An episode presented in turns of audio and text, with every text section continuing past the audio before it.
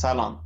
خدمت تمام بینندگان عزیز سلام عرض می‌کنم. با برنامه دیگه ای از میزگرد جمهوری خواهی از تلویزیون رنگین کمان در خدمت شما هستیم. امروز اول ماه می روز جهانی کارگر هست و در همین رابطه در خدمت عزیزانمون از چهار سازمان جمهوری خواه هستیم. آقایان مهمنش، آقای ستوده، آقای, آقای صادق کار و جناب آقای مزدک لیماکشی من سوالم رو از آقای دکتر مهمنش شروع می‌کنم. آقای دکتر خب شرایط تاریخی کارگران از ابتدای جمهوری اسلامی واضح هست که چه اتفاقاتی در طول این چل سال افتاده. دلیل برخوردهای امنیتی با مجموعه کارگری رو اصولا چه می‌دونید؟ و پیشینه تاریخی این برخوردها رو اگر میشه مقداری برای ما شرح بدید. من سلام می‌کنم خدمت شما دوستانی که در نیسگرد هستن و بینندگان محترم. بدیهیه که در جامعه که استبداد حاکمه کارگران هم بخشی از این جامعه و برخوردی که با اونها میشه در سطح جامعه جدا از برخورد با سایر نیروهای مدنی و سیاسی جامعه نمی‌تونه باشه. و همواره این مسئله در تاریخ ایران دیده میشه از آغازش در جنبش مشروطه این اتفاق و این کارگران شروع کردن به درست کردن سندیکا نوعی سندیکا و دست به مبارزه زدن. برای حقوقشون منتها با پیروزی مشروطه بعد از پیروزی مشروطه با حکومت رضاشاه دوباره این شاهد این هستیم که حقوق اونها محدود میشه و سندیکاها در واقع قدغن میشن. بعد در دوره های بعدی هم همینجور ما دائما حکومت هایی که اومدن سعی کردند که مدتی البته در دوران به اصلاح 28 مرداد قبل از 28 مرداد این آزادی ها برقرار بود. از 1310 تا 1320 ولی بعد از اون ما شاهدیم که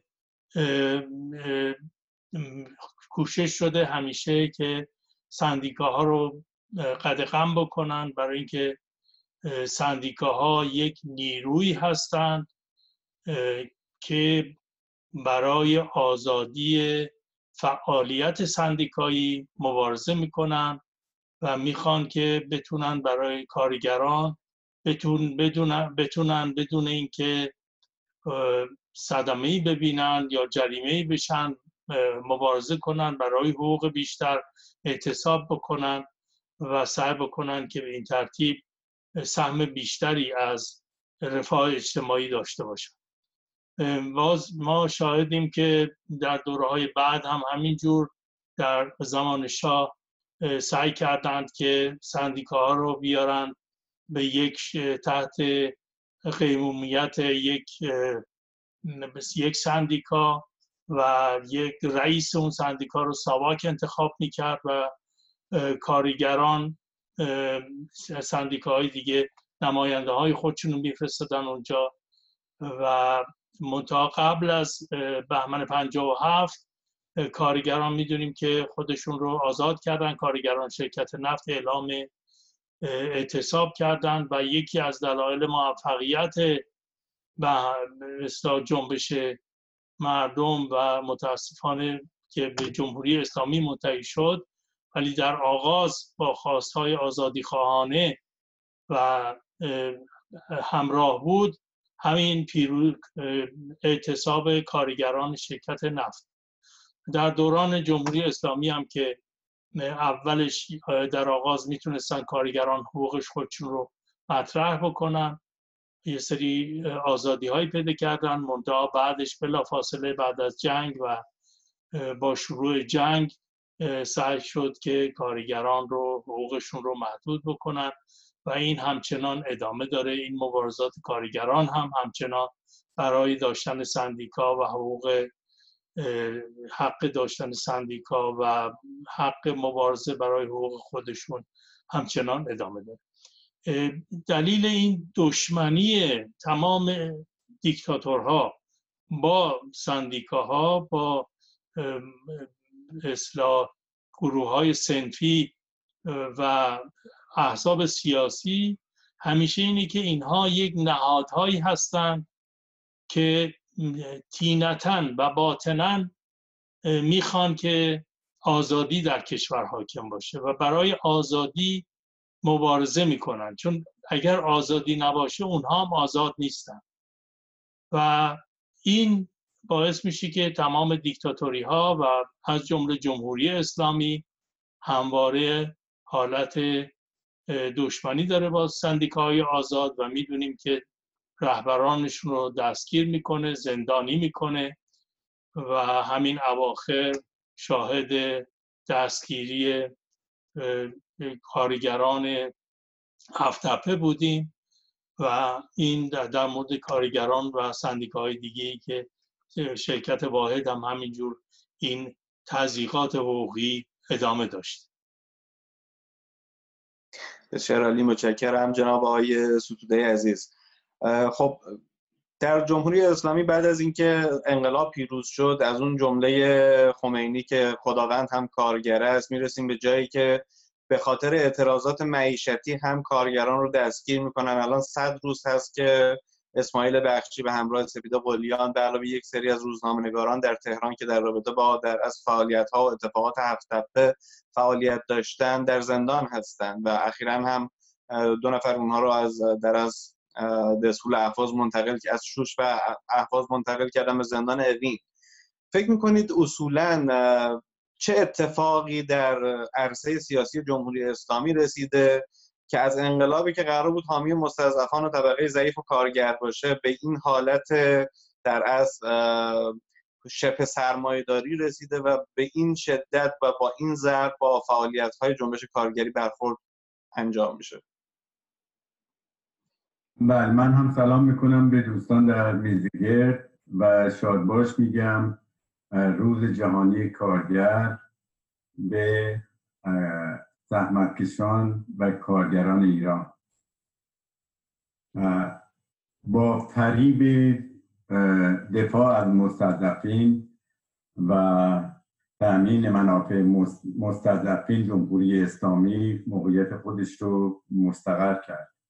یعنی این دروغ بزرگ رو در همون بحبوحه انقلاب وقتی که کارگران صنعت نفت که در حقیقت کمر جمهوری اسلامی رو با اعتصاب خودشون شکستن هیئتی از جمهوری اسلامی رفت به آبادان و برای شکستن اعتصاب کارگران. کارگران در حقیقت می‌خواستن اعتصاب را ادامه بدن و به مطالبات و خواسته های خودشون برسن.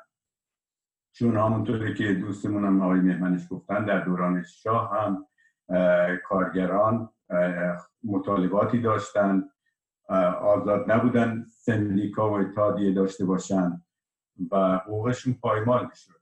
به این خاطر می‌خواستن که از همون اول موقعیت خودشون رو تثبیت بکنن و بفهمن که در این حکومت جدید جایگاهشون در کجا هست.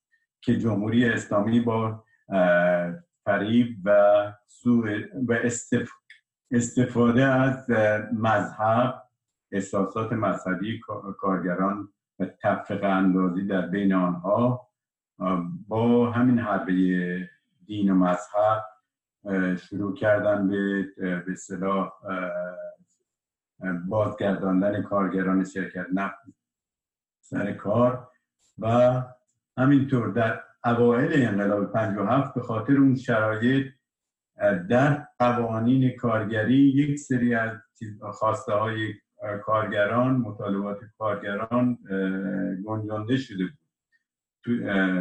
و طبق اون قوانین اگر که ادامه پیدا می‌کرد شاید می‌شد این امید رو داشت که وضع کارگران بهتر بشه. ولی قدم به قدم اینها همان چیزهایی که تصویب کرده بودن گرفتن از کارگران و هیچ حقوقی رو برای کارگران در حال حاضر در قوانین جمهوری اسلامی قائل نیستن یعنی اتحادیه و سندیکا و چیزا که چیزای اولیه حقوق کارگری است. اینها محدود کردن به همین انجمنهای مربوط به خودشون انجمنهای اسلامی و به محض اینکه یک اعتصاب کارگری یک خواست کارگری مطرح بشه اینها با به شدیدترین وجهی سرکوب می‌کنن و علتش هم روشنه های اینها از قدرت کارگر میترسن می‌دونن که طبقه ای هست که بیشترین فشار روشه و اگر متحد و متشکل بشه این طبقه اینها یک ماه هم نمی‌تونن دوام بیارن. اون چیزی که رژیم شاه رو بر زمین زد واقعا اعتصاب کارگری شرکت نفت. به خاطر این وحشت هر کوچکترین اعتراض کوچکترین تجمع کارگری رو حمله بهش می‌کنن میکوبن دستگیر می‌کنن زندان های طویل مدت میدن شکنجه می‌کنن.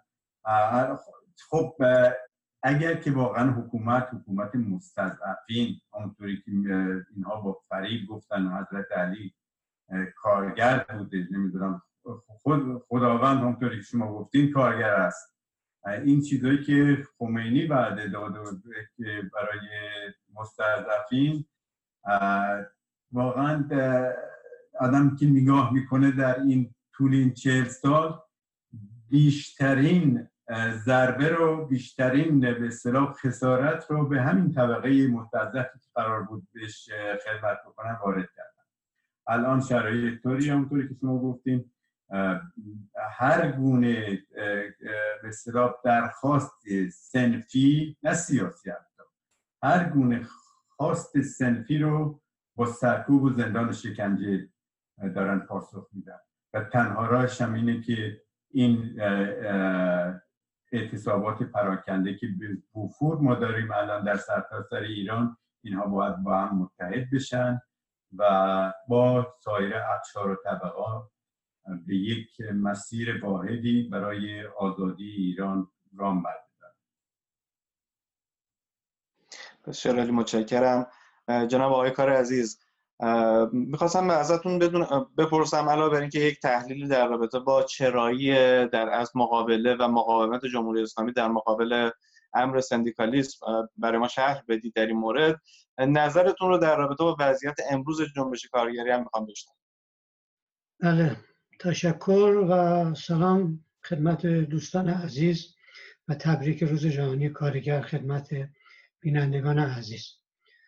حالا در ایران همونطوری که دوست عزیزمون آقای بهمنش از اول شروع کردم فرمودن در واقع اتحادی های کارگری همیشه از زمان رضاشاه یعنی از زمان انقلاب مشروطه بعد از استقرار رضاشاه رژیم رضاشاهی تحت فشار و سرکوب قرار داشتن. یکی از دلایل اصلیش به نظر من این هستش که خب اولا نمی‌خوان که کارگر متحد بشه که بتونه برای خواستهاش تلاش بکنه و به خواستهاش برسه. دومی که اساسا یه رژیمی که سندیکا رو نمی‌خواد برتابه یعنی دموکراسی رو نمی‌خواد بر بتابه. یعنی همه رژیم های دیکتاتوری چون سندیکا یکی از معلف های اولی و اصلی دموکراسی در یک کشور. وقتی که یه رژیمی نمی‌خواد تحمل بکنه و سرکوب می‌کنه سندیکای کارگری رو یعنی می‌خواد در واقع دیکتاتوری برقرار بکنه.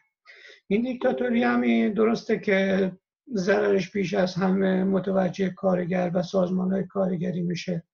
ولی در واقع همه جامعه رو آسیب میرسونه و رشد و توسعه رو اصولا امکانش رو محدود می‌کنه یا اینکه رشد توسعه هم که ایجاد کاذبه. باد که فرو میریزه به محضی که یکیشون بر مبنای بنیاد صحیح و اینکه رضایت عمومی باشه مشارکت عمومی وجود داشته باشه مشارکت دموکراتیک نبود. حالا ما مثلا تو سال 1305 که ما یه سری اتحادی های کارگری داشتیم اتحادی کارگری در مقابل سانسور با میسادن حتی. یعنی اولین حرکت علیه سانسور رو در واقع اتحادیه کارگری ایران انجام دادن. و یا مثلا در زمانی که تلگراف خونه ها اعتصاب کردن اعتصابشون نه تنها متوجه حقوق سنفی بود بلکه مقداری مسائل سیاسی جامعه بود مسائل عمومی.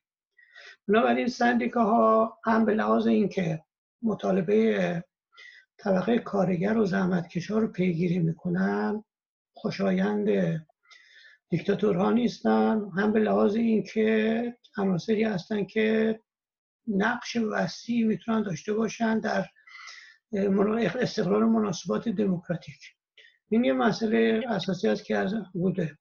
و اصلا به همین دلیل سندیکاها در ایران محصول دورانی هستند که یا خلای قدرت وجود داره یا دموکراسی محدودی وجود داره در اثر همون خلای قدرت. خلای در اثر خلای قدرت بین انقلاب مشروطه تا حکومت رضاخان سندیکای اولیه و اتحادیه کارگری شکل می‌گیرن. دیکتاتوری مستقر میشه سرکوب میشن تا اشغال ایران توسط متفقین بیست. دوباره اونجا یه خلای قدرتی وجود میاد و یه دموکراسی نیمبند یا به قول معروف محدودی به وجود میاد. اونجا اتحادی کارگری نیومن شکل میرن فعالیت می‌کنن تا کوتاه 28 مرداد کوتاه 28 مرداد دوباره همین آش و همین کاست هست. بعد می‌رسیم تا به انقلاب هم. خیلی کلی دارم عرض می‌کنم. می‌رسیم به انقلاب ایران. در انقلاب ایران هم در واقع در همون همونطور که آقای سیتود فرمودن در جریان انقلاب ایران کارگران نقش اصلی رو بازی کردن و خمینی و به بازاری و موقع معتلف اینا همی سعی می‌کردن بگن که آره ما گویا اگه انقلاب داشته ما کارگران رو به قول خودشون از مستضعف بودن نجات میدیم. نمی‌دونم اومدیم اونا رو کاخ نشینا رو بکشیم پایین کوخ نشینا رو مسلط کنیم این مسائل. و بازارم روی اعتصاب نفت سرمایه گذاری کرده بود. سرمایه گذاری زیادی هم کرده بود. و بعد از انقلاب که شد یعنی وقتی که به مقصودشون رسیدن شروع کردن که غذای رو برعکس کنن.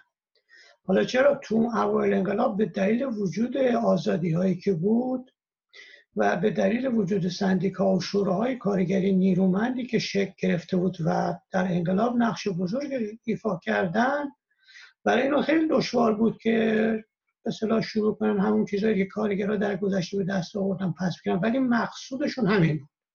یعنی از اون گزینشی که آقای توکلی رو کردن وزیر کار و آقای اون پیشنواز پیشنویس قانون کاری که آورد. اینا قشنگ مشخص بود که اینا حتی می‌خوان اون دستاوردهای گذشته رو بگیرن. و بعد از اینکه خب در همون اول انقلاب ابتدا دستمزد رو بردن بالا خیلی خوب بردن بالا. یه چراغ سبز نشون دادن برای اینکه بتونن دموکراسی و احزاب و شورا رو سرکوب بکنن. یعنی کارگرا رو یه مثلا وعده بهشون بدن یه کاری براشون بکنن که سکوت بکنن یعنی زیاد نتونن چیزی بکنن اونا رو سرکوب. این کار کردن ولی به محض اینکه این مرحله تموم شد چند سال بعد دیگه همون مقداری هم که اضافه کرده بودن با اضافه نکردن دستمزدها پس گرفتن. و تازه به اون بسنده نکردن. یعنی الان شما اگه دقت بکنید تمام قوانین رو که از همون زمان به 25 شهریور از سال 1920 اولین قانون کاری که در 25 تصویب شده خیلی مترقی تر از در زمان خودش خیلی مترقی تر از این قانون کار فعلی هستش. در اون قانون حق تشکر به رسمیت شناخته شده. خیلی مواردی دیگه تعطیلی و مسئول بیمه اینا. ولی خب از اونجا که رژیم های دیکتاتوری کلا همیشه سعی می‌کنن امتیازها رو پس بگیرن. در همون زمان شوامی تو سال 28 دوباره اون قانون رو بعد از اینکه شورای متحده رو ممنوع غیر قانونی می‌کنن دوباره اون رو تعدیل می‌کنن حق تشکل ازش برمیدارن.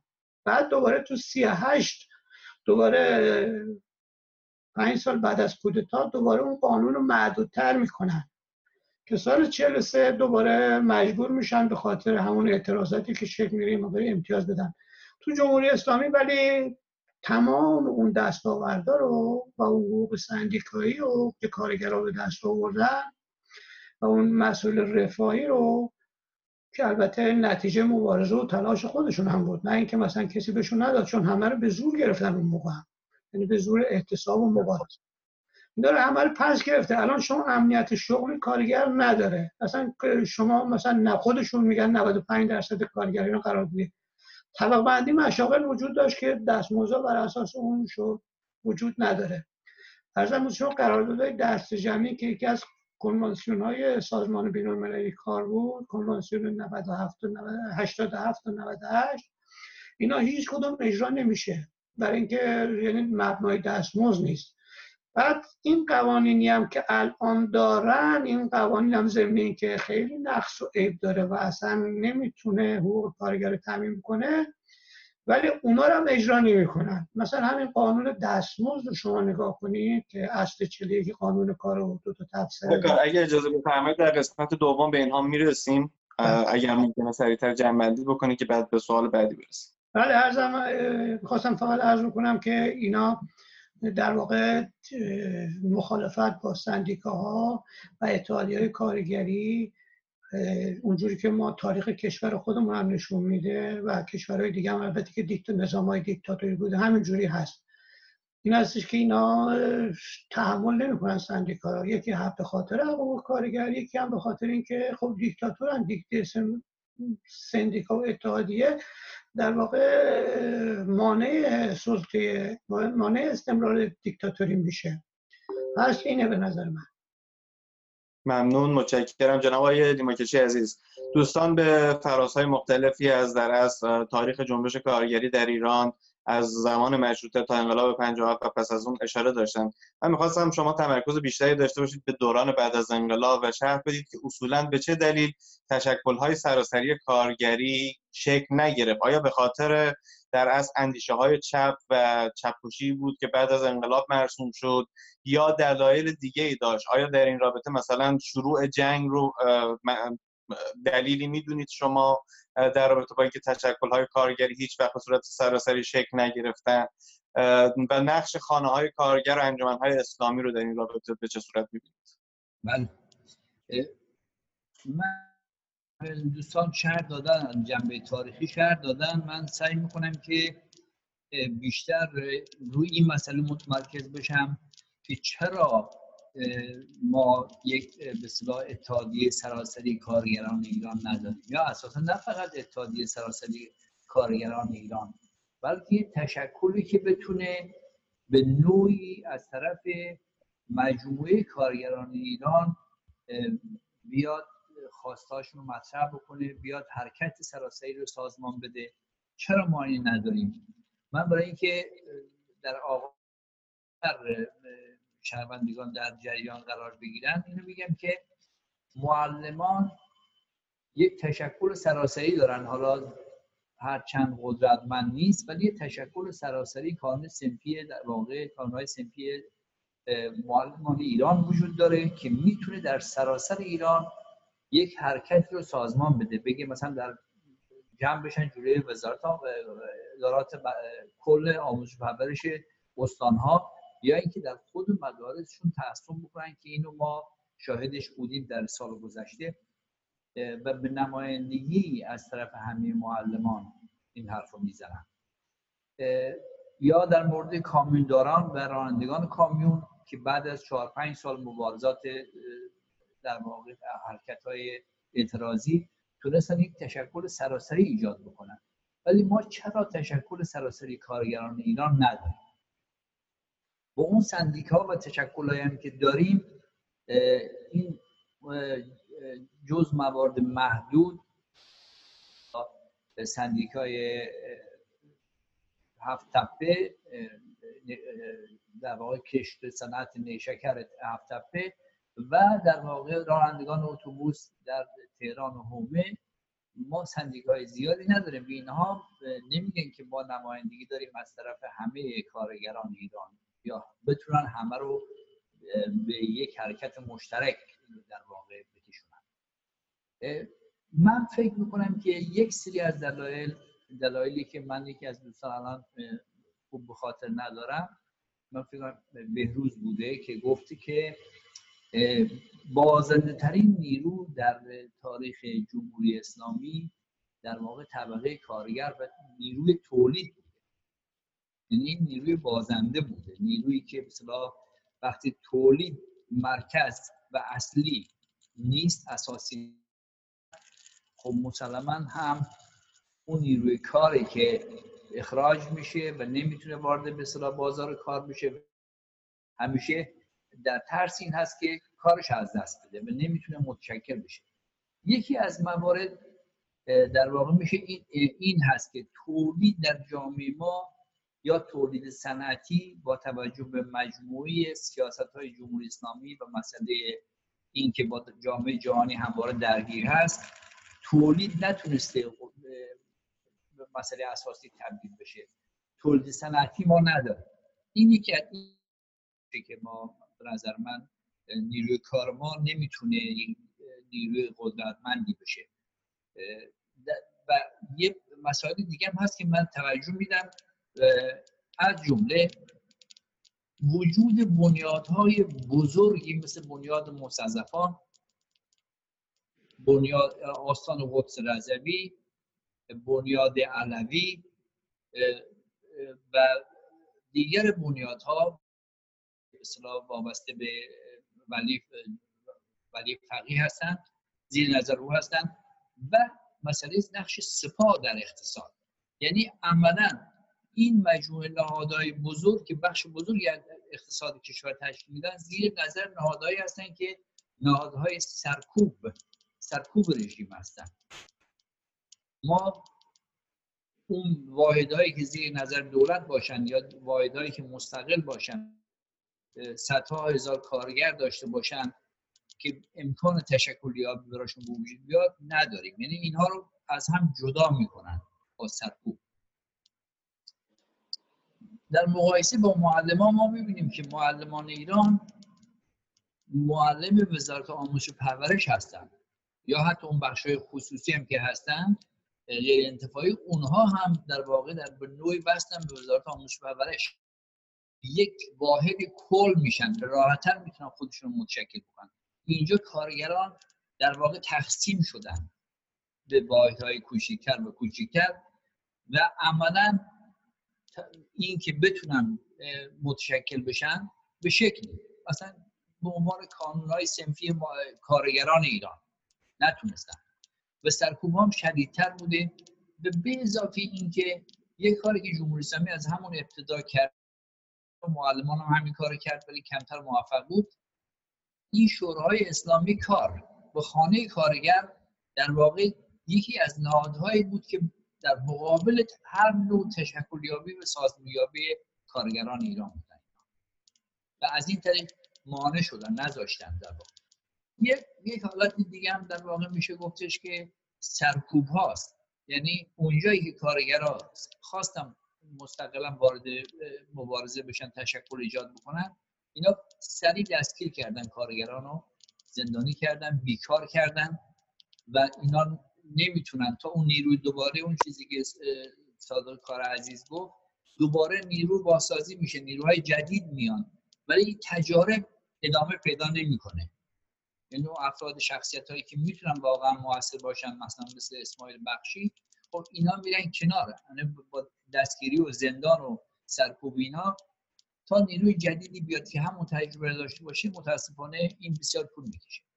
و البته میشه گفت موارد که مثلا چجوری از مسائل مذهبی که یکی از دوستان مطرح کرد اینا سو استفاده می‌کنن.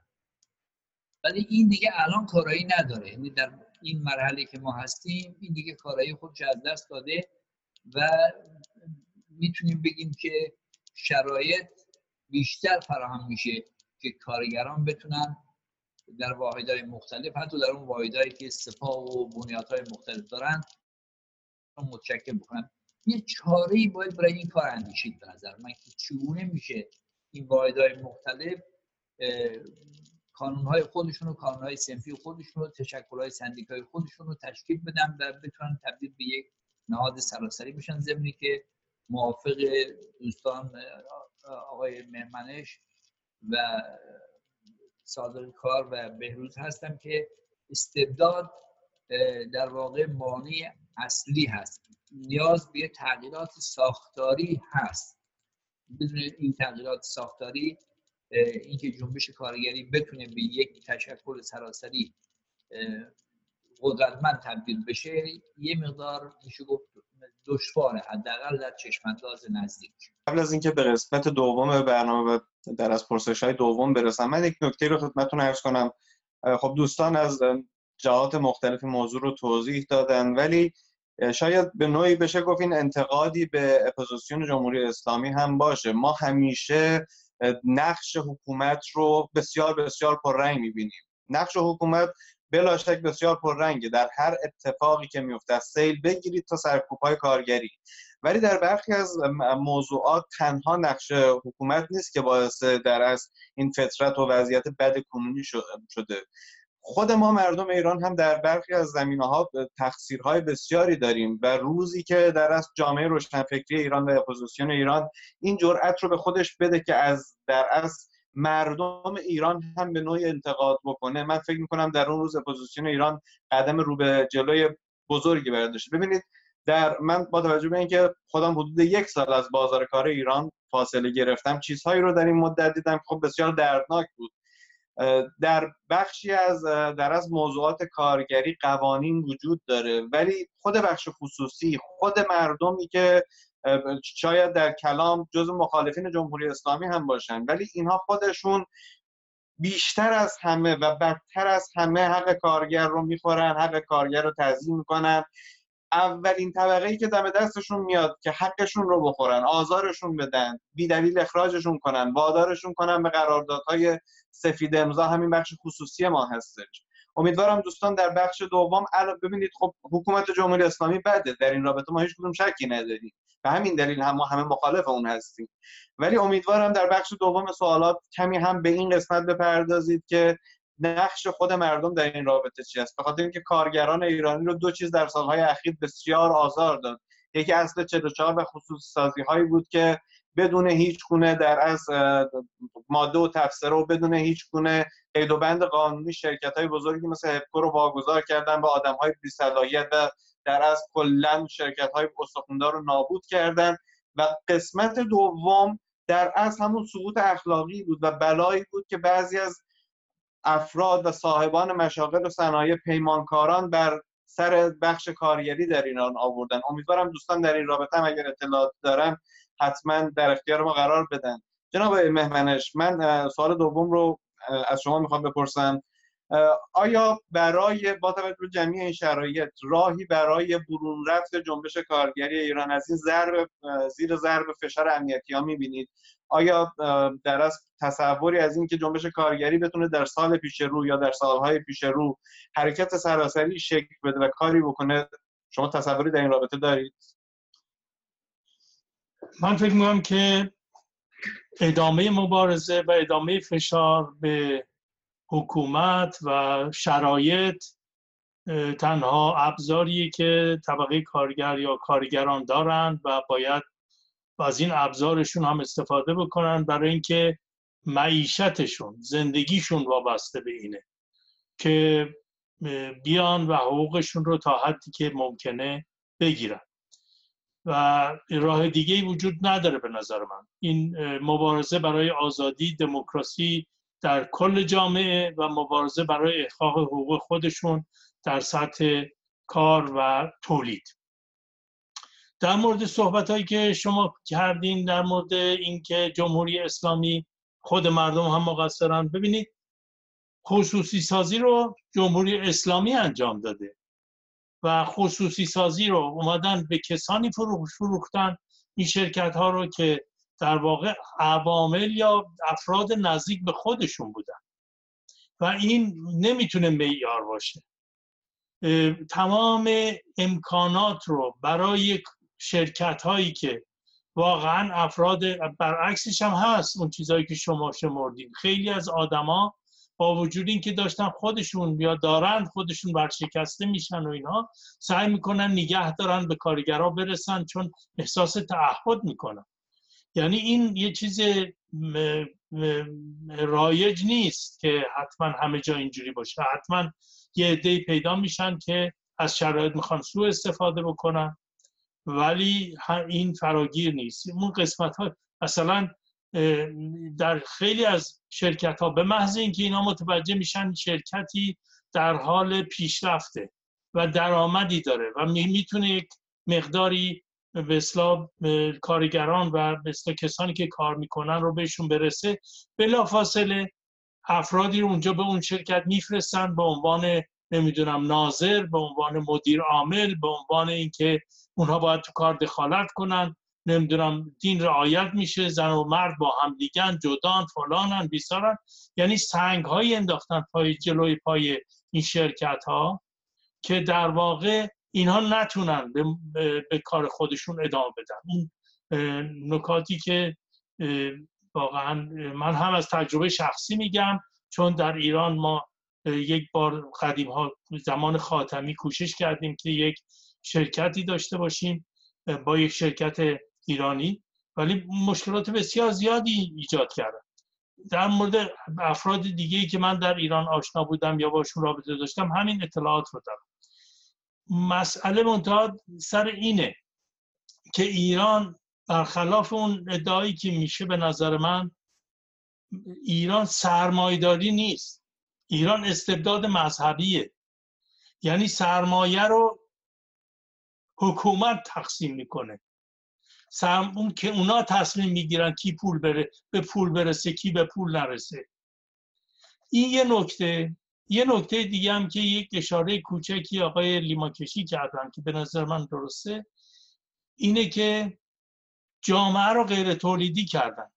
ببینید قشر روحانیت اینجوریه که اینها اصولا هیچگاه تولید نکردن. اینا نشستن خونهشون خامس و زکات و نام کمک و از این اونور رسیده. و اصلا تصوری از اینکه یک جامعه باید تولید کنه تا زنده بمونه ندارم شما اگر بیشترین فروش نفتم داشته باشین و بیشترین درآمد نفتی هم داشته باشین باز هم نخواهید تونست شکم مردم رو سیر بکنید بدون تولید. مملکت باید تولید داشته باشه.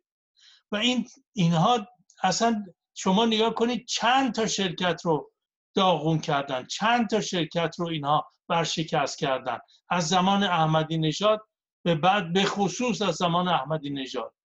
یعنی جامعه رو دارن یه جامعه غیر تولیدی می‌خوان بکنن. و این جامعه غیر تولیدی معلومه که وقتی تولید نداره روز به روز قیمت ها میره بالا روز به روز تورم میشه و روز به روز اجناس کمیاب میشن و این سرنوشتی که همه مردم نه فقط کارگران به خصوص کارگران و اقشار فرودست با اون روبرو میشن که نمی‌تونن مسائلشون حل کنن و با گرانی و مشکلات دیگه روبرو میشن. متشکرم. جناب ستوده عزیز البته من این توضیح رو بدم. بله مسلما در رابطه با اصل 44 و خصوصی سازی این چیزی نیست که اصلا اصولا ارتباطی با مردم داشته باشه. یک امر کاملا حکومتیه. ولی اینکه مثلا در درگیری بین یک پیمانکار و یک کارفرما کارفرما بخش دولتیه پیمانکار یک شرکت بخش خصوصی داخلی هستش ایرانی هستش. پیمانکار برای اینکه بتونه پولش رو از کارفرما بگیره اولین در اصل طرح و برنامه ای که واسه تحت فشار قرار دادن کارفرما داره اینه که حقوق کارگرش رو پرداخت می‌کنه. من از این جهت عرض می‌کنم خدمتتون چون من با این داستان با ما یک مدیر میانی سالها درگیر بودم و دیدم مثلا در رابطه با تجهیزات ایمنی لباس کار کفش کار دستکش کار سراحت قانونی وجود داره. ولی اولین چیزی که در یک شرایط در از انقبازی یک مدیر بخش خصوصی ایرانی به سراغش میره هست این اقلام از در از خریدهای روتین حالا یا کارخونه یا اون پروژه عمرانی هست. من از این جهت خدمتتون عرض می‌کنم وگرنه در رابطه با اصل 44 مسلما شما درست میفرمایید و این امر اصلا اصولا ارتباطی با قسمت مردم نداره. جناب ستوده عزیز دغدغه معیشت رو جناب آقای مهمنش اشاره کردم. ببینید این معیشت برای جنبش کارگری ایران یک شمشیر دولبه است. اولا این دغدغه معیشت باعث ایجاد جنبش و حرکت میشه.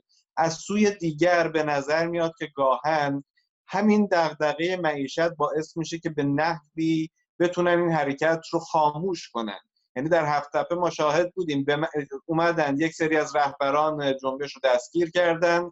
به مابقی دو ماه حقوق براشون واریز کردن و جنبش رو ساکت کردن و رهبران رو در زندان نگه داشتن.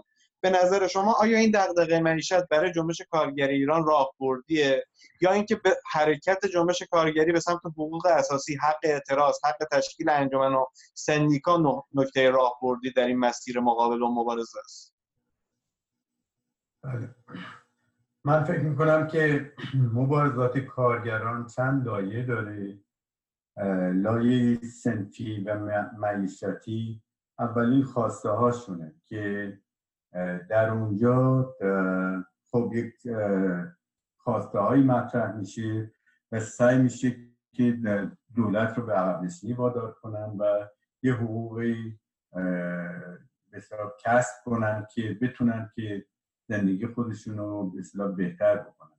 ولی داستان به اینجا اگر ختم بشه خب این ما می‌دونیم که انتهای به قول معروف استثمار و ستمی که بر کارگران روا داشته میشه به اینجا منتهی نمیشه. به اینجا یعنی به این خواسته ها اگر حتی تامین بشه کفایت نمی‌کنه.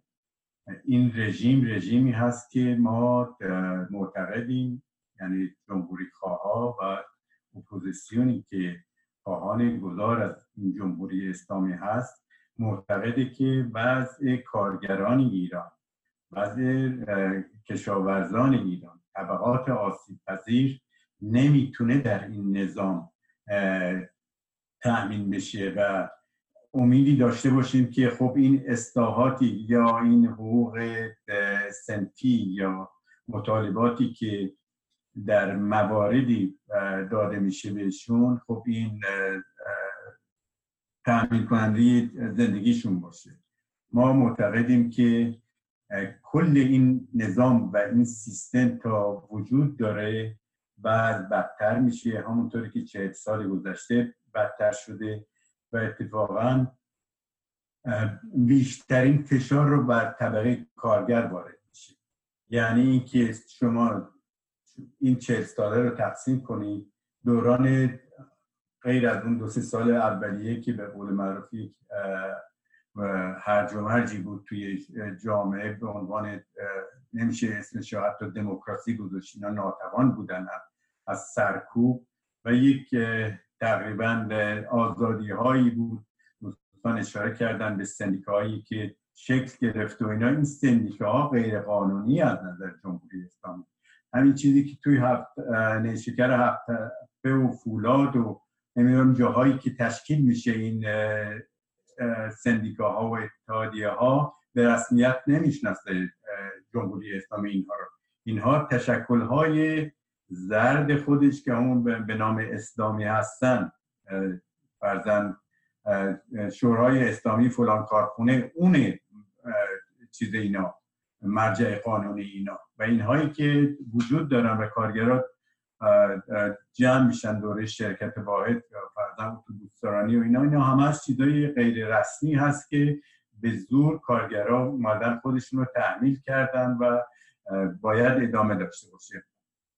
نظر من خب دولت و این سیستم جمهوری اسلامی در هر مرحله یک بهانه ای داره برای سرکوب زحمتکشا و کارگرا و اینکه اینها رو خفه کنه. در دوران جنگ مسئلهش این بود که ما حالا در جنگ با دشمن هستیم با عراق هستیم کشورمون در حال می‌دونم تجاوز صدام باید هیچ اعتصابی نباید کرد هیچ مطالبه نباید کرد. بعدش دوران سازندگی هست آقای رفسنجانی میاد میگه که حالا ما مملکت رو چیز بکنیم. هر گونه اعتصاب و تظاهرات و خواسته ای باید متوقف بشه و به بعد از سازندگی موکول بشه. حالا اومدیم بعد الان ده 15 سال سر مسئله ها و اینا هستیم. ما داریم تحت فشار نمی‌دونم دشمن هستیم آمریکا و نمی‌دونم شیطان بزرگ و اینا دارن ما رو چیز می‌کنن. باید ساکت باشید شما کارگرا زحمت ما خواستاتون رو مطرح نکنید. ما الان تحت حمله دشمن هستیم.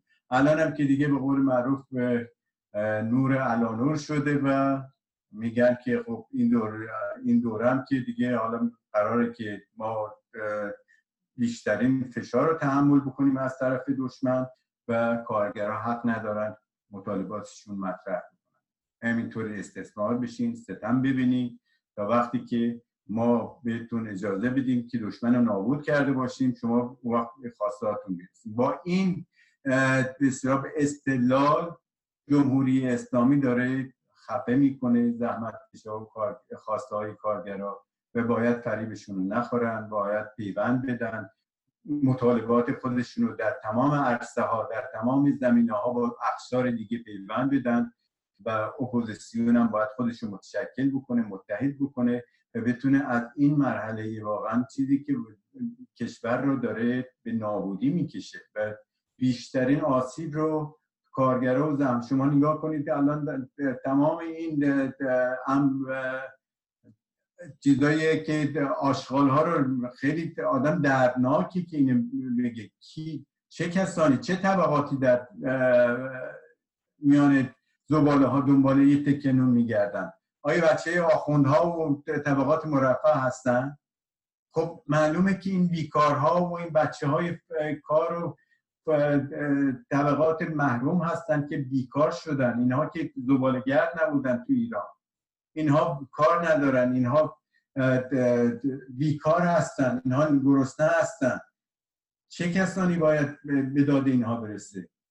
حکومتی که به نام مستضعفین آمد و خودش رو اینجوری مثل بختک انداخت رو یک ملت تا کی باید این فریبین به دروغ بزرگ اینا رو بخوریم و فکر بکنیم که هر چیزی که اینا سر تمام شما جمعه ها نگاه کنید امام جمعه ها چی به خورد ملت و زحمت کشنا میدن پنج تا انگوش مساوی نیست نمی‌دونم مقدر است. آن چیزی که شما زندگی شما الان بهش گرفتارید این مشیت الهی است باید صبر کرد و الله در آخرت خداوند اجر شما را خواهد داد. نه خیر به این چیزها با این به فریبکاری ها نباید توجه کرد باید متحد شد و باید برای این دنیا مبارزه کرد مردم ایران. زحمت کشان به خصوص باید برای این دنیاشون با هم دیگه متحد بشن مبارزه بکنن. به امید این که یک روزی بتونیم این رژیم صفاک و ضد کارگر رو به زیر بکشیم و مردم به حقوقشون برسن و هر جمله زحمت کشانی که بیشترین آسیب رو دارن سپاسگزارم. جناب کار عزیز سال 97 بلاشک مهمترین سال در رابطه یعنی مهمترین اتفاقی که برای جنبش کارگری افتاد آقای هفت بود و در از نوع کنشگری که اسماعیل بخشی و علی نجاتی و سایرین داشتن تقریبا میشه گفت که با کمک شبکه های اجتماعی 23 چهار روز اینها در رأس اخبار بودن. تمام مردم ایران به نحو پیگیرانه ای این اخبار رو دائم پیگیری می‌کردن رصد می‌کردن همرسانی می‌کردن. نظر شما در رابطه با تجربه هفت تپه چی هست؟ آیا جنبش کارگری از این تجربه درسی گرفته؟ آیا فکر می‌کنید این جنبش در سال 97 می‌تونه چراغ راهی برای آینده باشه؟ بله ارزم بزرگ شما که سال 97 نه تنها به صلاح ما شاهد اعتصابات درخشان بودیم بلکه شاهد نزدیکی کارگرها با هم دیگه نزدیکی سایر گروه موضوعگیر با کارگرها مثل معلمان بازنشسته ها و سایری. و یک سال بی نظیر از نظر مبارزات کارگری طی چل سال گذشته بود. هم از لحاظ کسرت اعتراضات اعتصابات هم از لحاظ کیفیت و محتوا. از جمله این اعتصاباتی که در هفت تپه صورت گرفت و در فولاد به نظر من دو تا از مهمترین اعتصابات کارگری اونم باز هم نه فقط در سال 97 بلکه در تمام سالهای بعد از انقلاب ایران بود. برای اینکه این فقط یه اعتراض سنفی صرف نبود بلکه این یه فریادی بود که اعتراض می‌کرد به یک بیعدالتی وسیع که چهل سال وجود داره و فقط نمی‌خواست یه مسئله رو حل کنه بلکه می‌خواست مردم رو بسیج بکنه مردم رو به صحنه بیاره به مردم بگه که آقا وضع اینجوری هست این وضع قابل دوام نیست ما نمی‌تونیم تحمل بکنیم. و مسئله همطور که دیدیم چیزای سیاسیش پیامدهای سیاسیش خیلی وسیعتر از پیامدهای سنفیش بود. اینکه شما تو همون موقع که این اعتصاب ادامه داشت گروه های کارگری از شهرهای مختلف پیام می‌دادن و حمایت می‌کردن. وکلا این کارو می‌کردن. روزنامه نگاری از سرشون می‌کردن. کانون نویسندگان این کارو می‌کرد. گروه های مردمی همون مردم همون شهر شوش مردم شهرهای دیگه. یک همبستگی کم نظیری در اثر این حرکت نه تنها بین کارگرها بلکه بین گروه های اجتماعی زحمتکش بیشتر اونایی که هم ناراضیانی که از حکومت وجود داره داشت شکل می گرفت و این در واقع اون چیزی بود که رژیم رو تکون داشت می‌داد. چون میترسیدن که این تبدیل بشه به یه جنبشی که نتونن مهارش بکنن. و برای همین هم اون همه با شدت باش برخورد کردن اسماعیل بخشی رو زیر شکنجه قرار دادن خانم ولیانی که واقعا زن تحسینم در انگیزه و زن شجاعیه که در این شرایط دشوار با آشنایی به اینکه با وجود اینکه می‌دونست که چه پیامدهایی داره این کارا ولی شجاعانه تا آخرین لحظه رفت و ایستاد با کارگر دفاع کرد و اصلا جزی از اونا شد خودش در این پروسه حرکتی که شد. ولی خود این حرکت که توی هفت تپه شد در واقع یکی از علائم رشد جنبش کارگری هست. و یعنی جنبشی که دیگه نمی‌تونن به عقب برش گردونن. جنبشی که خواسته هاشو می‌فهمه مناسبات اجتماعی رو فهمیده. مسئله اینکه مستضعف رو نمی‌دونم کاخ نشین که می‌دونین همه کشکه. فهمیده که اون چیزی که در واقعیت هم میگذره غیر از این چیزاست. و اون منافع گروه های حاکم هست و سرمایداری حاکم سرمایداران حاکم. و همین دلیل این نه فقط یه تحول بود بلکه یه نشانه تحول اساسی تو خود جنبش کارگری بود. و خب از جانب دیگه ما دیدیم که با مسئله فساد چقدر خوب برخورد کردن. چقدر مسئله که در رابطه با خصوصی سازی های فسادهایی که انجام گرفته بود کارخونه که اموال عمومی ازش مفت و مجانی دادن به اوان انصار حکومت. و اینا در واقع هم بحث خصوصی سازی رو اینها آوردن از حاشیه به متن. و هم همین که بازی خیلی یک یک نقش خیلی بزرگی در افشای این فسادها داشتن. و اینقدر مهم بود که فسادهایی که سر این مسئله صورت گرفته بود که رئیس سازمان خصوصی رو مجبور شدن تغییر بدن و بعدش هم مشخص شد که چه فسادهایی این آقایون مرتکب شدن.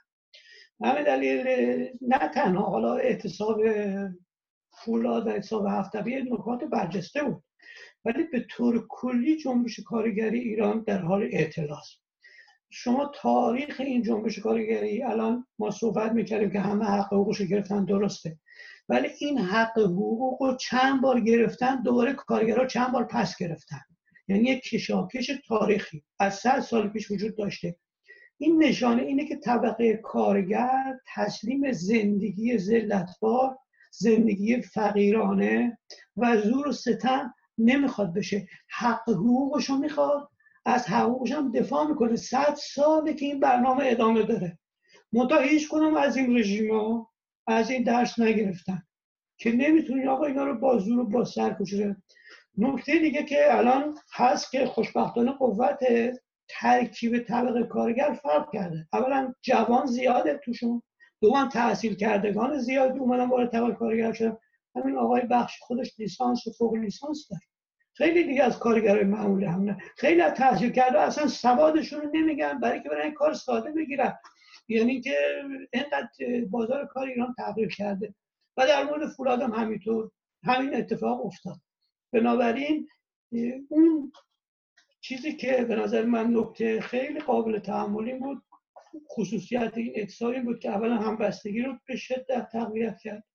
دوم مسئول سیاسی رو مثلا آورد به صحنه توی با مسئول سنفی چیز کرد تلفیق کرد و نقش زیادی در بسیج افکار عمومی داشت.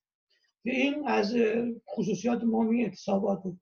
ولی حالا این بحث اعتصابات سازمانیابی کارگری که شما اول بحث من این سال تو مطرح کردی ببینید اینجوری نبود که مثلا جنگ باعث شد که اینا اجازه ندن تشکیلات کارگری صورت بگیره.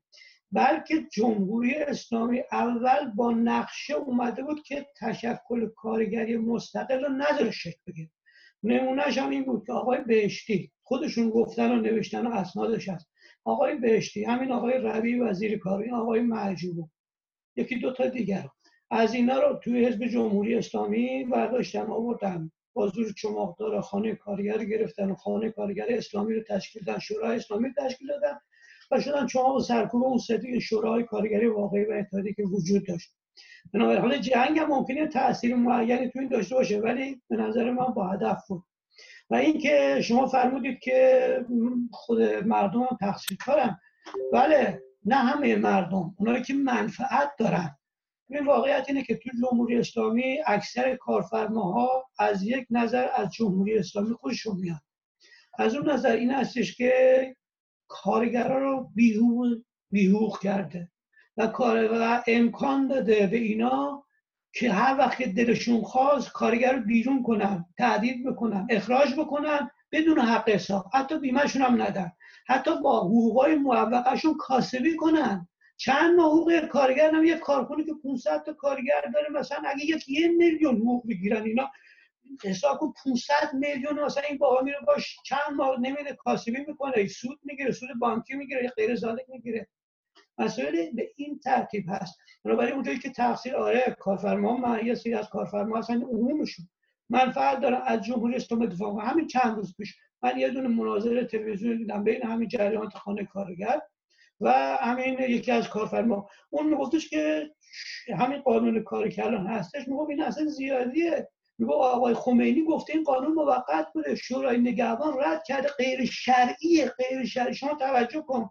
طرف موقعی که منافعش میاد وسط شهر و همه چی رو میاره می‌ذاره که از منافعش رو دفاع بکنه. بسیار متشکرم جناب کار.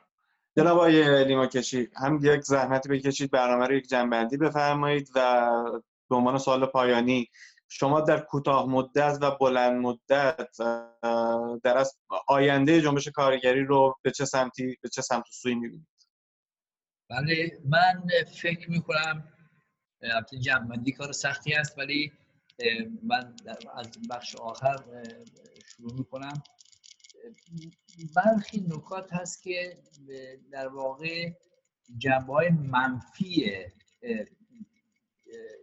کار هست که در واقع جنبش کارگری رو نمی‌تونه یعنی این نکات منفی باعث میشه که جنبش کارگری نتونه مثلا از همه ظرفیتهاش برای متشکل شدن بتونه به کار بگیره. یکی از اون نکات منفی تعطیلی کارخونجاته.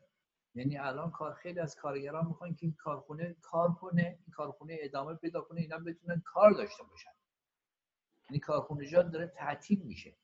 یعنی خود مسئله تحریم نفت و عدم در واقع سرمایه نبود سرمایه که خیلی از کارخونجاتی که زیر نظر دولت هستن و یا حتی بخشای خصوصی هستن وقتی که نتونن در واقع باشه امکانات نباشه خب اینا نمی‌تونن ادامه بدن. این یک بسیار جنبه منفی هست که کارگران ناچار میشن حتی با حقوق کم با همون کارخونه که در واقع بهشون حقوق کافی نمیده قبول کنن که کارخونه تعطیل نشه.